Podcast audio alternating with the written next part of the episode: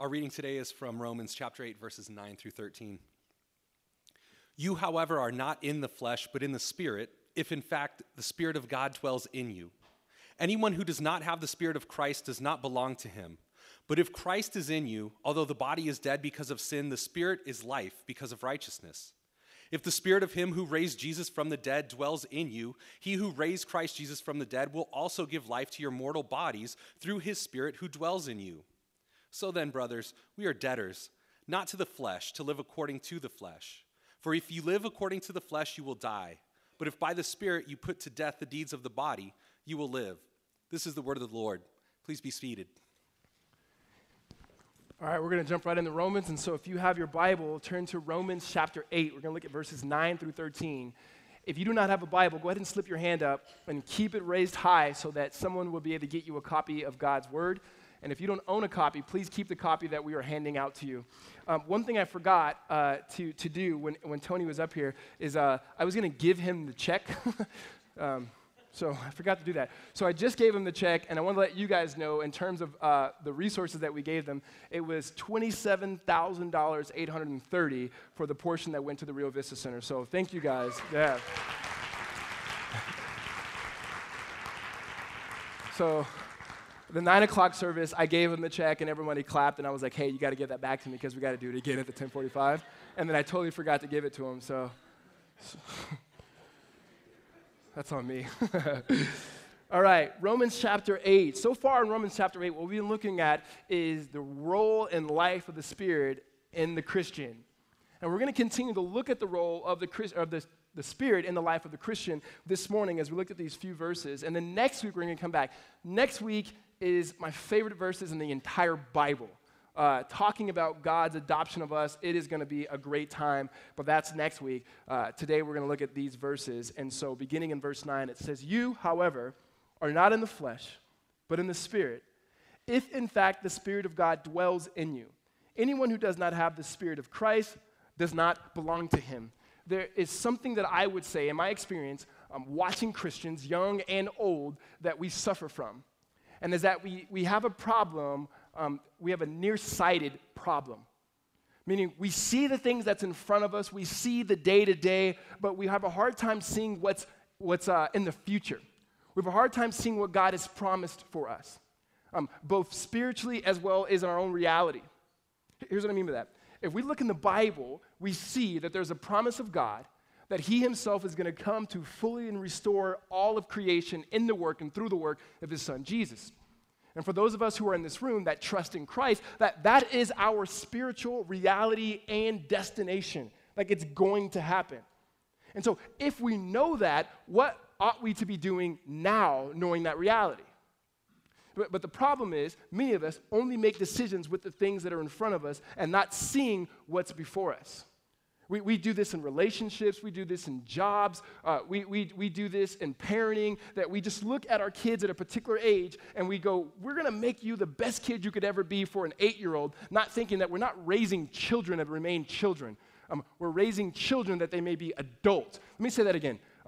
We're not raising children so that they remain children. We're raising kids that are kids now so that they one day may become adults. And I'm not saying that that's something I've experienced with some of our 20-somethings here, that they're delayed adolescents. I'm not saying that, right?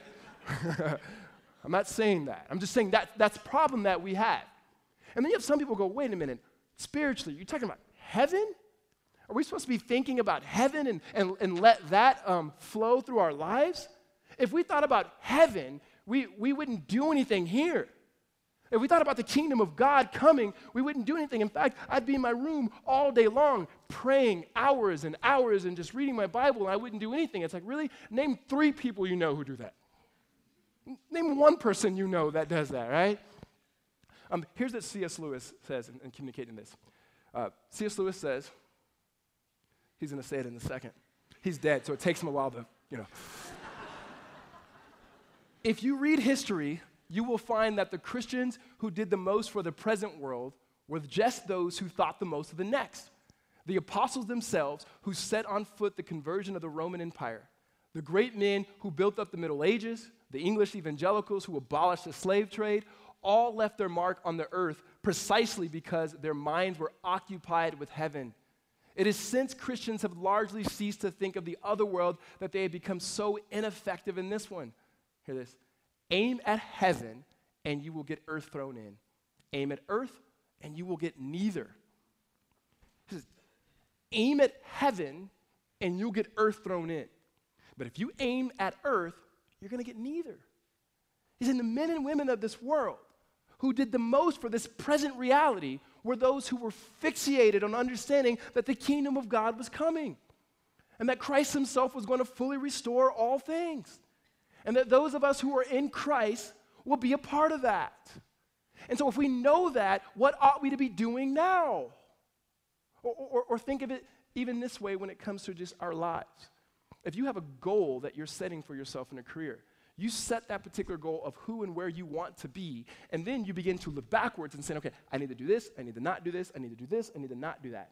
In fact, there's a guy by the name of Steve Covey who writes a book essentially looking at the 7 best habits of highly effective people in the world. And habit number 2 is what he calls starting with the end in mind. And so he kind of says, you know, think about your funeral. Like, what do you want people to say to you at your funeral? Which I know for me, and maybe some of you, that seems weird, right? It's like, I already struggle enough with what people think about me now I'm alive. Like, why would I want to think about what they're thinking about me when I'm dead? Like, I'm dead. Like, you know, I'm fine with that. But you get the point, right? He's like, where do you want to be? Find out where that is practically in your life, type of marriage you want to have, type of career you want to have, type of person you want to be, and then live backwards there.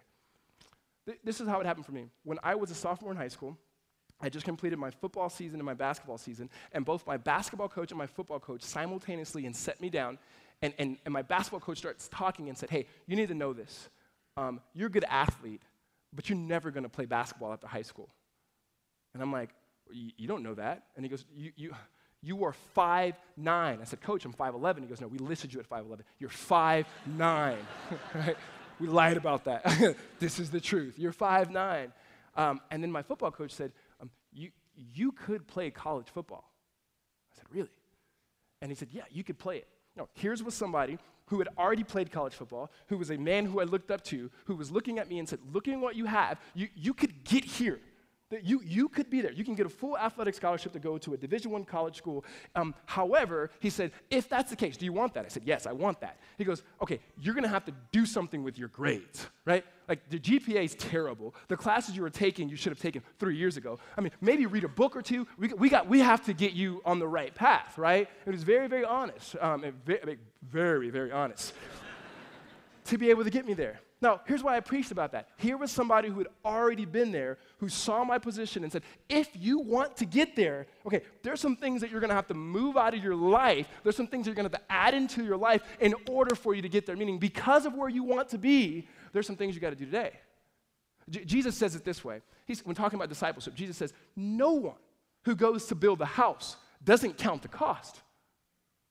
And he says, likewise, when you decide to follow Jesus, when you make a commitment to follow Jesus, you better understand what Jesus has said and who he is and what he's going to do. And what he said is that we should follow him. What he's done is he's lived and he's died and he's been raised from the dead, and that he's going to come back and fully restore all things. And so we need to understand that, and now how do we live into that matters.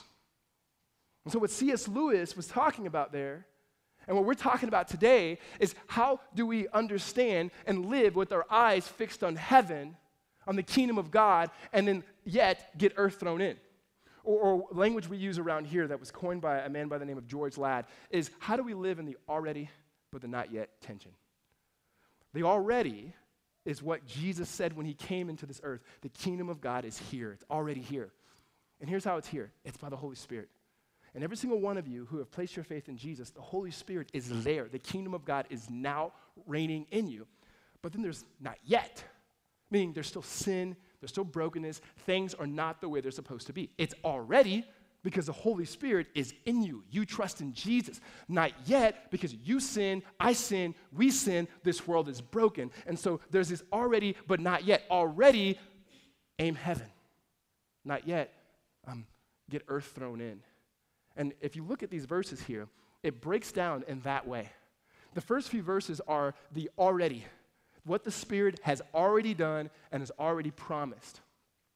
And then the last couple of verses are the not yet. Meaning, when we live in response to what the Spirit has already done in our life, and we live in the tension of the already and not yet, this is how we ought to live. And so again, picking up in verse 9, speaking of the already, Paul says, you, however, are not in the flesh, but you're in the Spirit. In fact, the Spirit of God dwells in you. Here's what Paul is saying. You, however, and he's responding to verse 8. Verse 8 had said, where we ended last week, that those who are in the flesh cannot please God.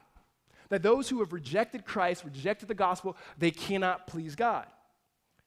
They could do some good activities. They can even mimic and look like Christ's likeness. But when it comes to a vertical relationship of being one with him, if they've rejected Jesus, they do not have that. But then he says, you, however, the Spirit is in you. He says, you are. And there's something warming and something deeply beautiful about hearing you are. Because that's identity. And that's not identity that you went after. That's not identity that you've been chasing for or you work to. That's an identity that is God-given. You are in Christ. The Spirit of Christ is in you.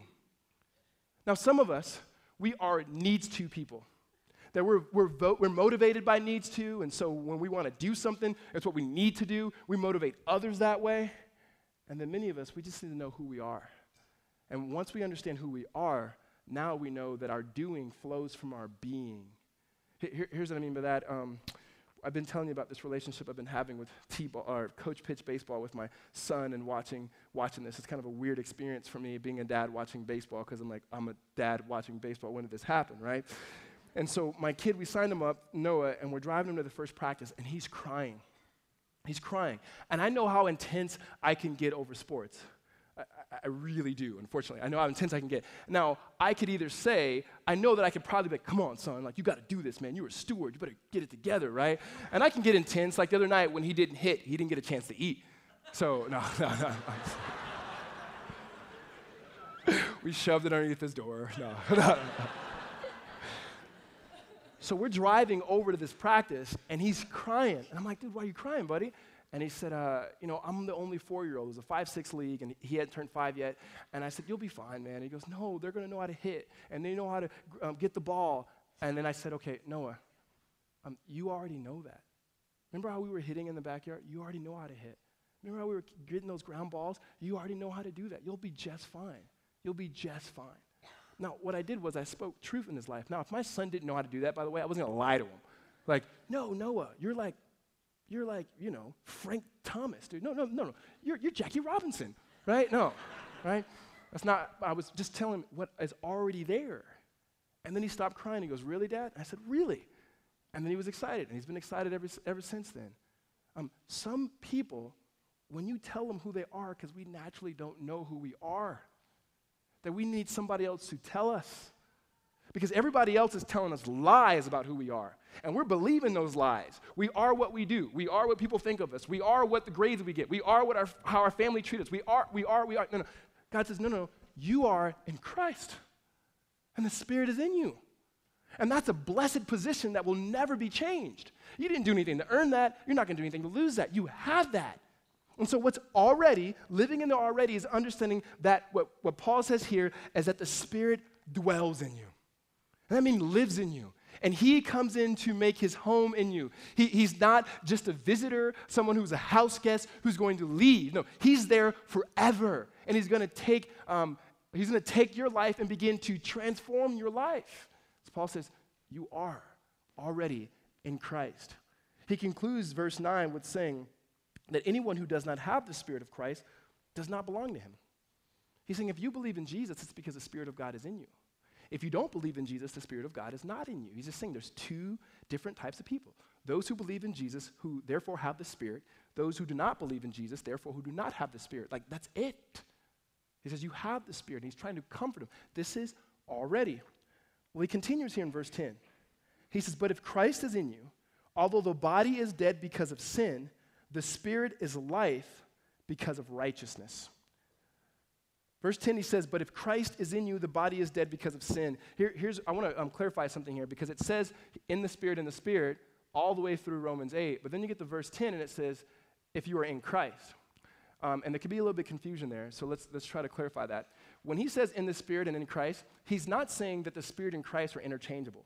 What we understand about the Godhead is that they're unique, different persons, Father, Son, and Holy Spirit.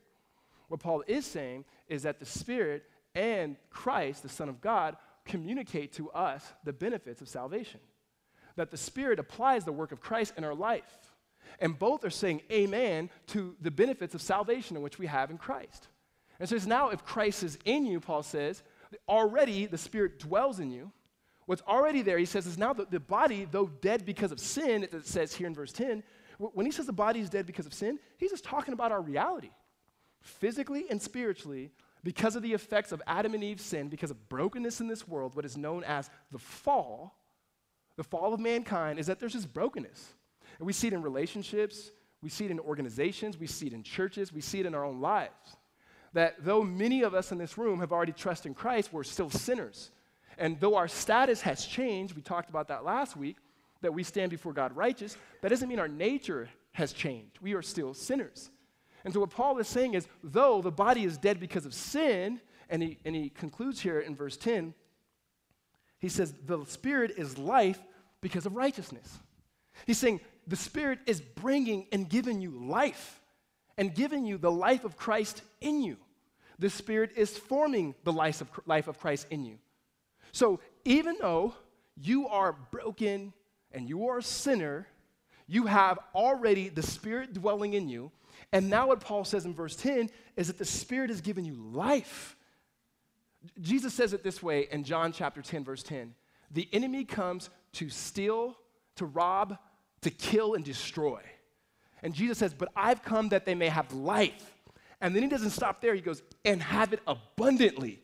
Like the most. Like Jesus is not saying, I'm going to give them kind of my spare change and go, here, have some life, right? No, he says, I want to give you life and have it abundantly.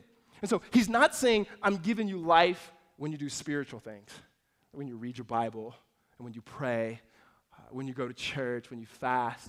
Those are the things I'll give you life in. But then when you go to school, and you go to work, and you purchase things, and you save money, and you have friendships and relationships, when you watch a Super Bowl game, I'm not giving life there. Those are kind of like the normal things. Only the spiritual things I'll give you life. No, that's called dualism, and the Bible doesn't teach that.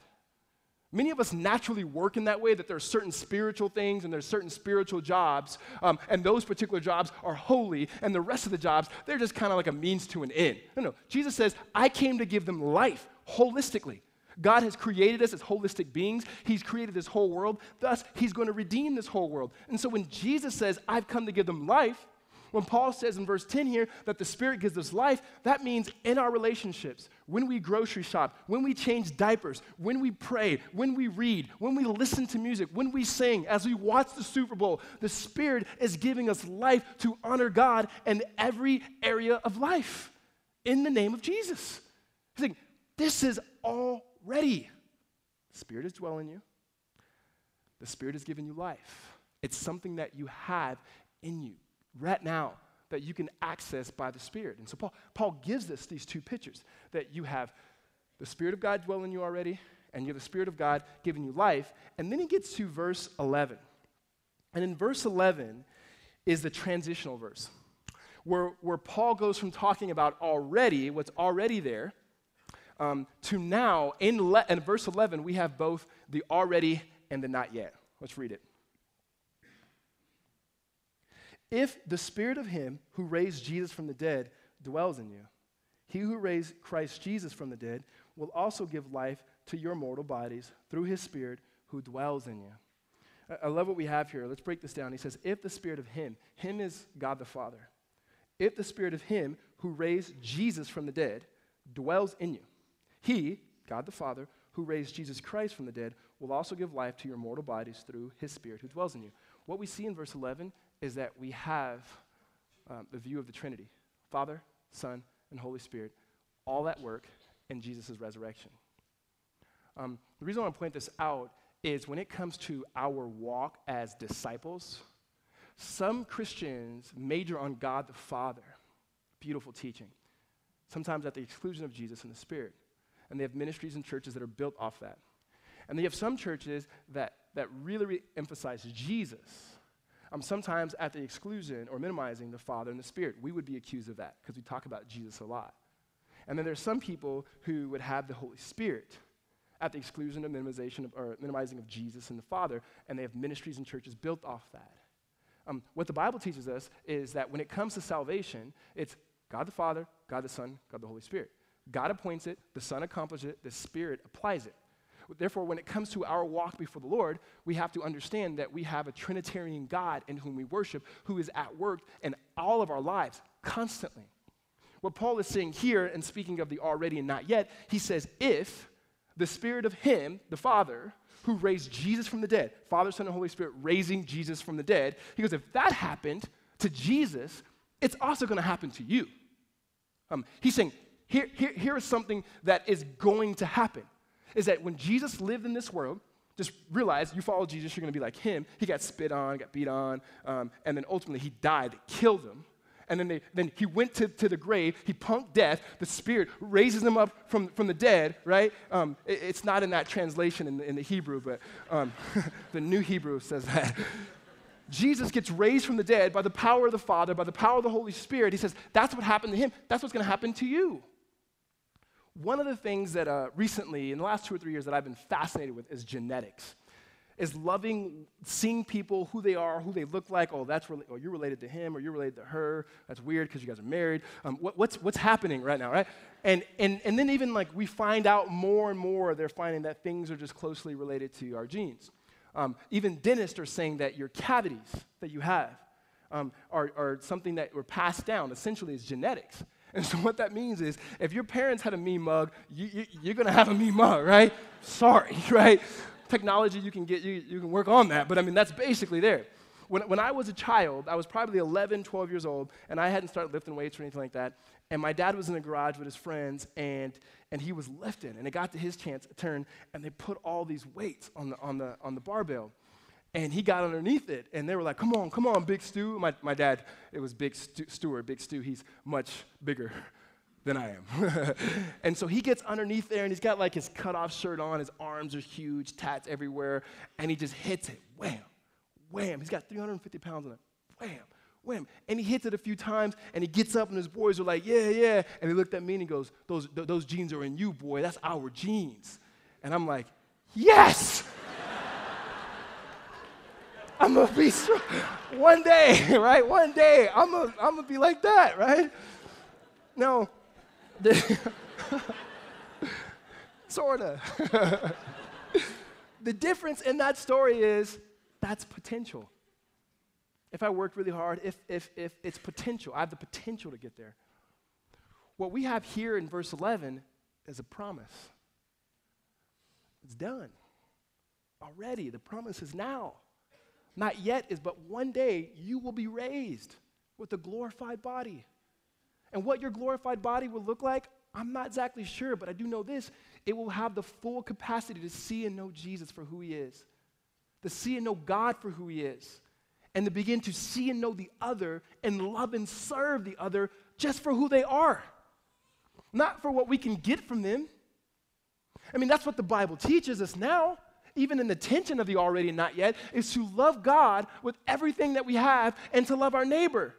But oftentimes, we're loving God to get things from God, and we're loving our neighbor to get things from our neighbors. When we are raised, we will be able to see him in all his splendor and all his majesty and all his glory, and we'll be able to love him for who he is and then love and serve the other, the neighbor, for who they are.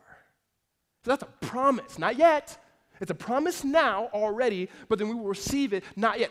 We bank that on the life, death, and resurrection of Jesus Christ. Amen? Like that's ours in Christ. And so Paul now transitions here, saying, here's what's already in heaven. The Spirit is dwelling in you. The Spirit has given you life and everything that you do when you submit to the Lordship of Christ. And now verse 11 is that there's this already, you have a promise that no matter what you go through physically and spiritually in this life, that you will be raised in a glorified body in Christ Jesus, but not yet. And so the question we have is, how do I live in that tension? And promise already, and the promise not yet. How do we begin to walk as disciples of Jesus in the midst of that tension? Right, think about your own life, right? If you just took it practically now and you said, okay, if you took the you of today, February 2nd, 2014, knowing who you would be today, what would you go back and tell the old you, right? Like, you start laughing because you're like, oh, man, it's funny you should ask. I got this list, right? There's some things you would say, no, don't do this, don't, right? You would have, like for me, I would say, okay, knowing what I know now, and hear me, I understand there's some dumb things you did in your past that you're going, you know what, God taught me from that, and I've learned it. Let's just, for the sake of illustration, what are those things? I'd probably first say, hey, Ricardo, old Ricardo, this is the future you, dude. Don't date her, right? I mean, number one. Number two would be like, learn Spanish. Number three would be like, yeah, don't date her either. Number three would be, the baggier the jeans isn't the better. And then number five would probably be, yeah, it's probably a good idea that you shouldn't date her either, right? Those are probably the five things. There's more things than that, right? But seriously, when you go back to C.S. Lewis's quote there, and you think about what he's saying the men and women who did the most for now, or who were obedient to what God gave them, what's in front of them, was the ones who actually looked further to what God had promised in their future. So the way that we are going to live the best life we can as believers in Christ Jesus now, but the things that are in front of us, is by looking to where God is taking us. Because once we have that view, now we can say, this doesn't need to be there, but this does need to be there. And so Paul gives us some practical things here, I believe, in verses 12 and 13 to know how to do that. So verse 12, walking in the tension, it says this. So then, brothers, we are debtors, not to the flesh, to live according to the flesh. So verse 12, you have that transitional phrase, so then, meaning in response to the already, understanding who God is and what he's done by the Spirit, so then, it says, brothers, we are debtors. Or another translation may say, we have obligations. You say, okay. But he says, not to the flesh. And if you can recall last week's message, the flesh is just the realm of sin. It's the kingdom of darkness. It's life as you would have it apart from Jesus. He says, you are no longer under that. We're not debtors to that. Another way that Paul says it in Romans 6, it says, sin, you are dead to sin. Or he says it this way, sin does not have dominion over you. It doesn't have reign over you. Meaning when sin says jump, we no longer have to say how high. That we're freed from that. But he says, but you are debtors. And so think of it this way. My wife and I, when we were moving from Chandler to Tempe a few years ago, we lived in this single-family home. Now, in this development, the guy who made all these homes, and then 2006 and 2007 came, and the economy crashed, and then he fled the country, all right? No joke. And so we were paying this HOA fee for years, and then the community that our community was in part of said, hey, you guys don't know this, but this guy owed us thousands of dollars, and so we have to sue you guys. You don't have to. And so all of us in our little community, we had to get together, form a team, and then get a lawyer and try to figure it out. Well, we decided, hey, we're going to move. And what we're going to do is we're going to be honest. We're going to tell whoever buys our house, here's how much we're selling our house for, and here's what the HOA fee is, and then here's this lawsuit that's pending. Spelled it out for them. Well, this gracious, loving family said, we want to buy your house. And we're like, sure. That's it, right? And so they bought the house. They bought the house, we fully disclosed everything, we were able to move, we're free from that debt. The other day, my wife was saying, hey, what do you think ever happened to that? Holly, don't think about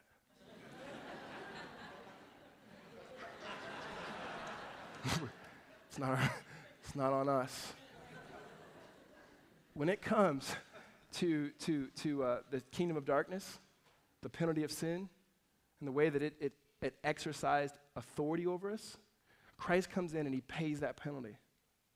And so we no longer owe sin anything. We don't have to obey sin. We don't have to give ourselves to that. But we still are debtors. And so the question would be, who are we debtors to? And what type of debt did we pay? This is not something we pay God in order for him to love us. In fact, the debt that we have is a response to his love for us and response to the work of Christ. And that debt is a debt of gratitude, of thanksgiving, of our lives being poured back out to him and to his purposes. And so when it comes to living in the tension, it's understanding that yet we are still sinners. The kingdom of God has not yet come, but yet when it comes to our sin, Christ himself has already paid the price. And so every time we sin, we realize Jesus has paid it all. And so therefore what we owe him is gratitude. And it's something that we desire to do out of affections for who he is. And so in essence, the way that we take steps as a disciple of Christ is remembering the gospel. As the Spirit himself has already poured himself out on us. He dwells in us. The Spirit is giving us life. So then, brothers, we are debtors, but not to sin, but to God in gratitude and thanksgiving. And so the people of God should be the most thanksgiving people ever. That we look at people and we look at things and we're constantly saying, thank you, thank you, thank you, God, thank you, thank you, NFL, for having this awesome game today. Thank you, right? Like everything is just a thank you of praise, primarily to God. But Paul doesn't stop there. First, you see the gospel, and you constantly remind yourself of the gospel, and you become a person of praise and of gratitude to God. And then he gets even more practical here in verse 13. In fact, so far in Romans 8, Paul has not told us to do anything. There has not yet been any verbs. And we finally get to a verb here in verse 13. And here's what Paul says. For if you live according to the flesh, you will die. But if by the Spirit you put to death the deeds of the body, you will live. Let's deal with this first part of 13, 13a. For if you live according to the flesh, you will die.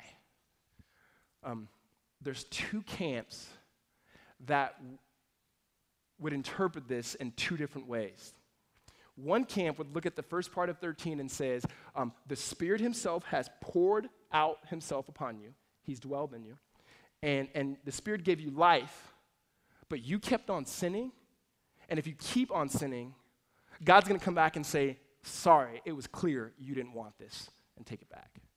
In essence, you lose your salvation. That's camp A. Camp B says the Spirit poured himself out on you. The Spirit gave you the life of righteousness in all that you do. You keep on sinning, but since he is a loving Father, he's not going to allow you to keep on sinning. And the same way that any good loving father or mother would say, no, stop that, and if you don't, I'm going to snatch you up. Your household, you probably say different things, right?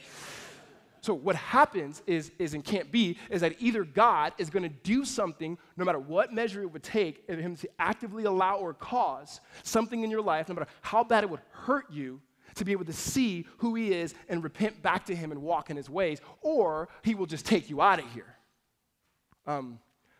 Whether it's camp A or camp B, camp A, you can lose your salvation when you continue in sin. Camp B is there's no way that a Christian will continue because God will discipline them or take them out.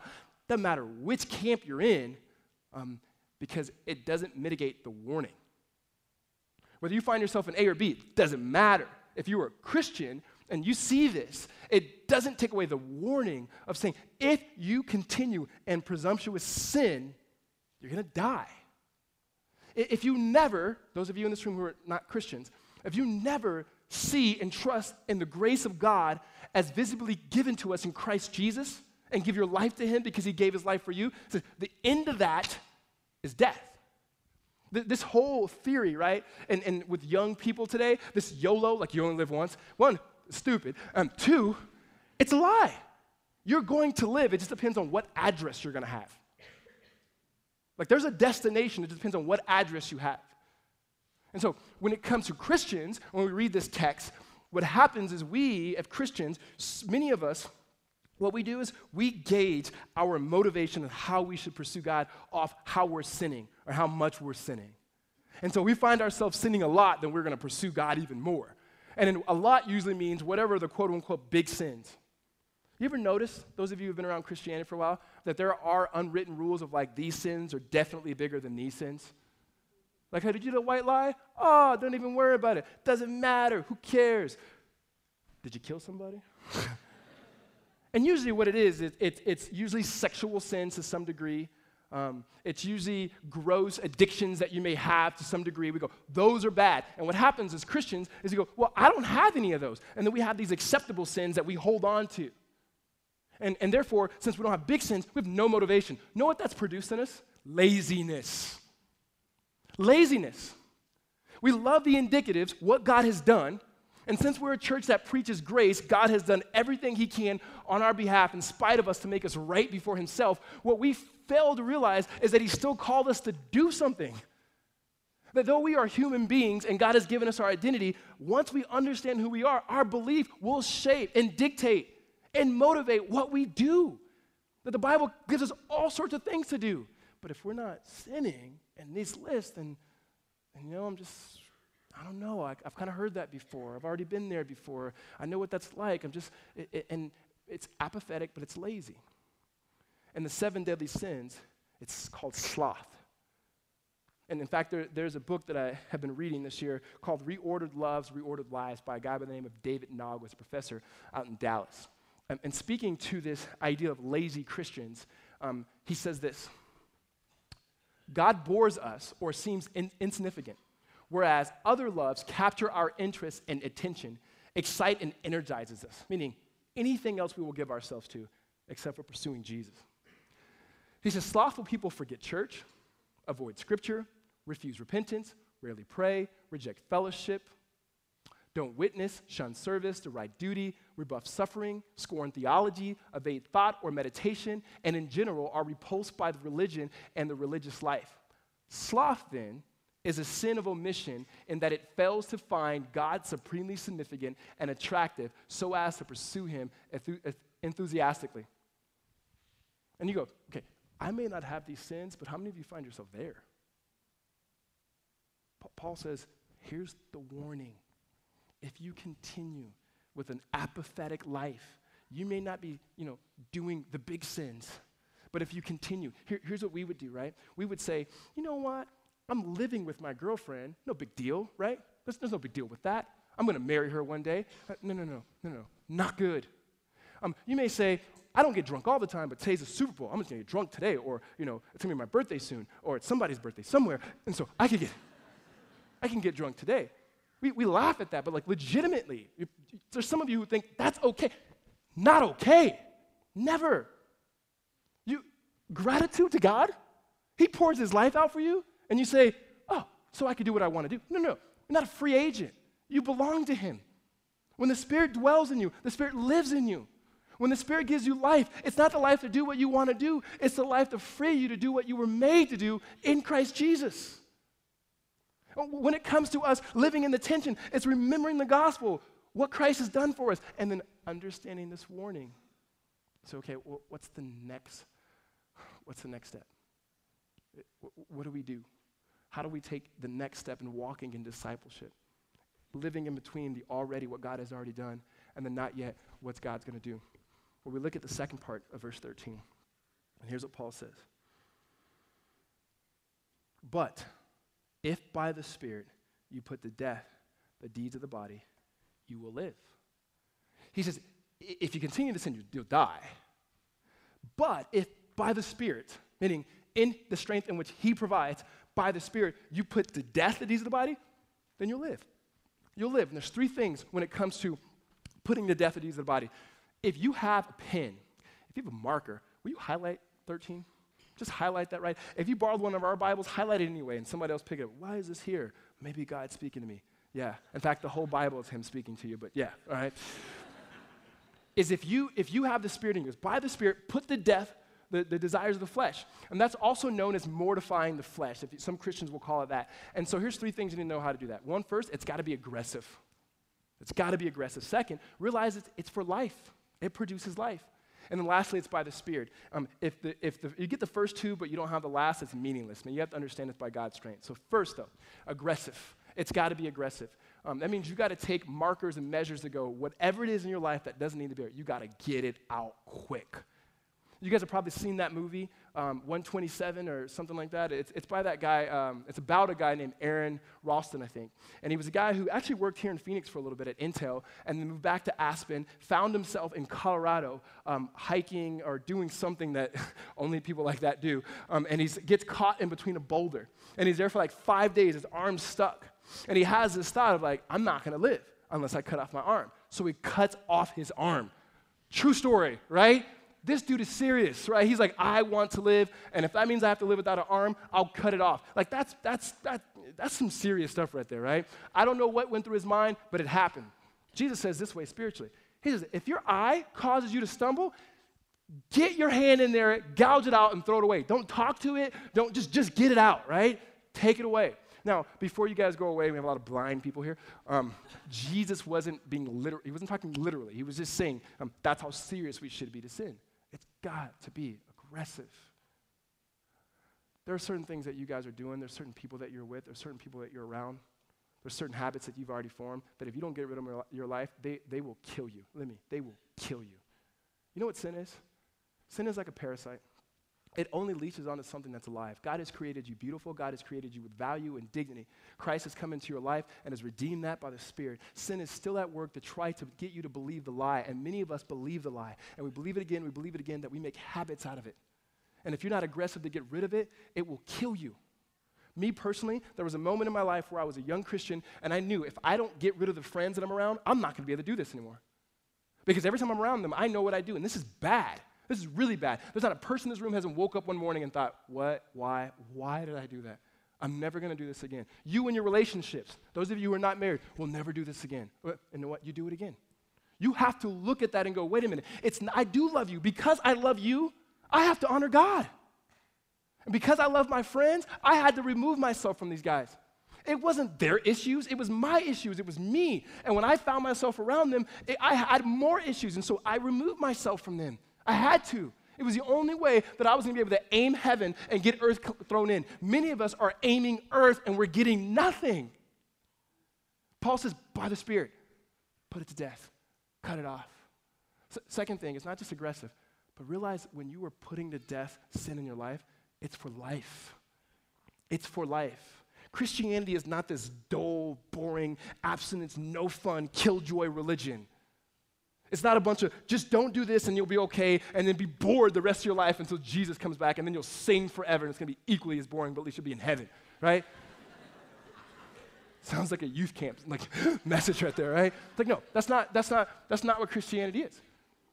God says get rid of these things because sin is like a parasite. It's just leeching and it's sucking from you the life in which he's given you, that you've been created in his image. And so it's giving life. In fact, if you read with me again in verse 13, it says that if you, by the Spirit, put to death the deeds of the body, you will live. Already the Spirit's poured his Spirit into you. Already the Spirit has given you life. Not yet. You don't have the resurrected life, but you have the Spirit to be aggressive against sin, and you have the Spirit to give you life. Has there ever been something in your life before where you've removed something only to fully live more?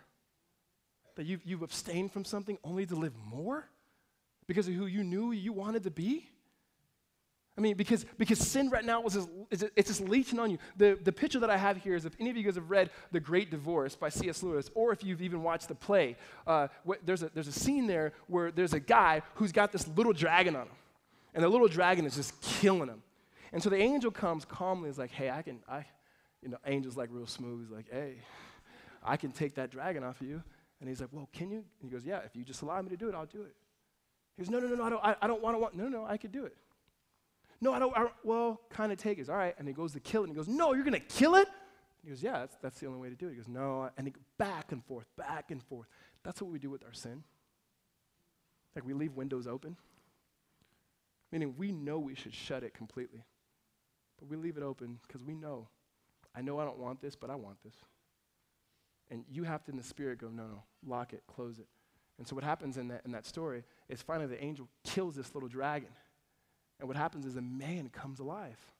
And not only does he come alive, but the dragon turns into this white stallion. He hops up on the stallion and just kind of rolls off, which is very, very C.S. Lewis-ish. But the picture is there. It's to kill sin in order to give you life. In order that you may live, in order that you may live like Jesus. You know what? Sin distorts not only your view of others, it distorts your view of you and distorts your view of the world, even though you're a Christian. When you continue in it, when you don't fight it, when you don't put it to death by the Spirit, when you're not aggressive with it, that you're not even living the life that God's called you to live, the life that is your life, that he has for you, that the enemy is trying to rob and destroy. He can't take your salvation away, so what he will try to do by your own sin and by his influences is at least to impede your progress in understanding who you are in Christ. And so we're aggressive. And we're aggressive with it because we know that when we fight sin, when we put it to death by the Spirit, that it gives us life. And then lastly, we realize that this battle is by the Spirit. He says, if you, by the Spirit, put to death. So there's the Spirit and there's you. And I can't communicate exactly how this works. There's no neat theological sentence that I can say to you, other than it's the Spirit, but then it's you. It's fully the Spirit and it's fully you. One writer said this way, it will never get done on your own. You need the Holy Spirit. However, the Holy Spirit will never do it apart from you. So it's both. And understanding it is the Spirit that begins to fan into flames the gift that God has given you. It is the Spirit that allows you to be aggressive. It is the Spirit that says whatever open window is in your life, that you're able to shut it. Whatever relationship you know that needs to end today, it's ended. When you yourself begin to look at your wife and go, I am sorry. I have not been pursuing you. That you can look at your husband and say, I'm sorry. I haven't been pursuing you. But by God's Spirit, I'm going to pursue you. When you can look at your kids and you go, I'm not disciplining you and encouraging you as much as I ought to in the name of Jesus. I'm going to do this. Whatever it may be that you can now, by the Spirit, say, I'm getting rid of these things in my life in order that I may live for God because His Spirit is in me. Amen? The Spirit is here to stay. It's a good thing. Already we have Him. Already He's giving us life. And in the tension of waiting for the day when we will be raised in Christ Jesus, that we remember the gospel and we fight sin. Let me close with this illustration when it comes to the Holy Spirit. Sometimes we look at other people, other Christians. We all have Christians in our life that we look at and go, man, I wish I had their life. Man, I like their life in Christ. It looks great. Like they do all sorts of fun things in Jesus' name. I wish I had that.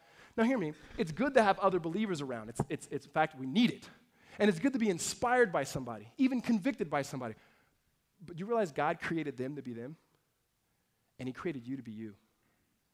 He didn't create you to have somebody else's life. He created you so that you can have the life that He created you for. And He gave you the work of Christ and gave you the Spirit of Christ that He begins to pull out now through the gospel who you are. Sin begins to distort that. By the Spirit, you put it to death. And so He says, no, don't go looking for somebody else's life. Understand what the Spirit is doing in your life. It's like this. There was this TV show my wife and I used to watch, something like House Hunters. It was two brothers, property brothers, right? There's these two twins, good-looking guys. And what they did is one twin was a realtor, and the other twin was like a general contractor. He would kind of redevelop and renovate homes. And so they would take a couple, which I wish that Holly and I were on this, but they would take a couple, and they would say, hey, the realtor would go, let me show you all these other houses that you could either live in, or when you come back home, the other brother has now decorated their house and renovated their house, and so it's like a new house, though it's their house. What we think what God wants is for us to leave who He's made us to be and out of our own personality, change our personalities and be somebody else. No, that's not Christianity. Like, that was my biggest fear of becoming a Christian, because the only Christians I knew, give me some slide, were nerds, right? And listen, by all means, like, God has nerds, and I'm one of them now, but not the same as I thought. I'm like, I'm not going to be able to do that. I can't do that. Okay, I guess I'll do it. And like, no, God doesn't want that. Putting to death sin is not killing your personality. It's redeeming it. It's not saying go have somebody else's personality. No, it's coming back and realizing the Spirit has entered into your home, and He Himself begins to remake it. Those of you who are married, if you lived in your house before your wife did when you got married, what happens when she moved in? She's like, oh, no. That's not staying.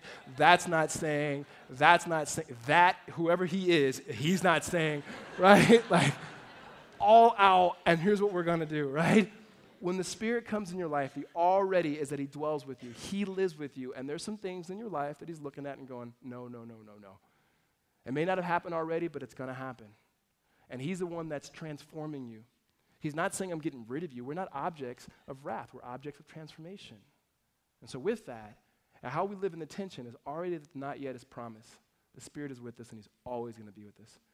And understanding that not yet, we will be with Jesus, and He will fully restore His kingdom. And we walk in the tension and believe in the gospel. And because we believe in the gospel and in the power of the Holy Spirit, we're aggressive with sin. We're aggressive with it because it gives us life, and we do it in the power of the Spirit. Amen? Let's pray.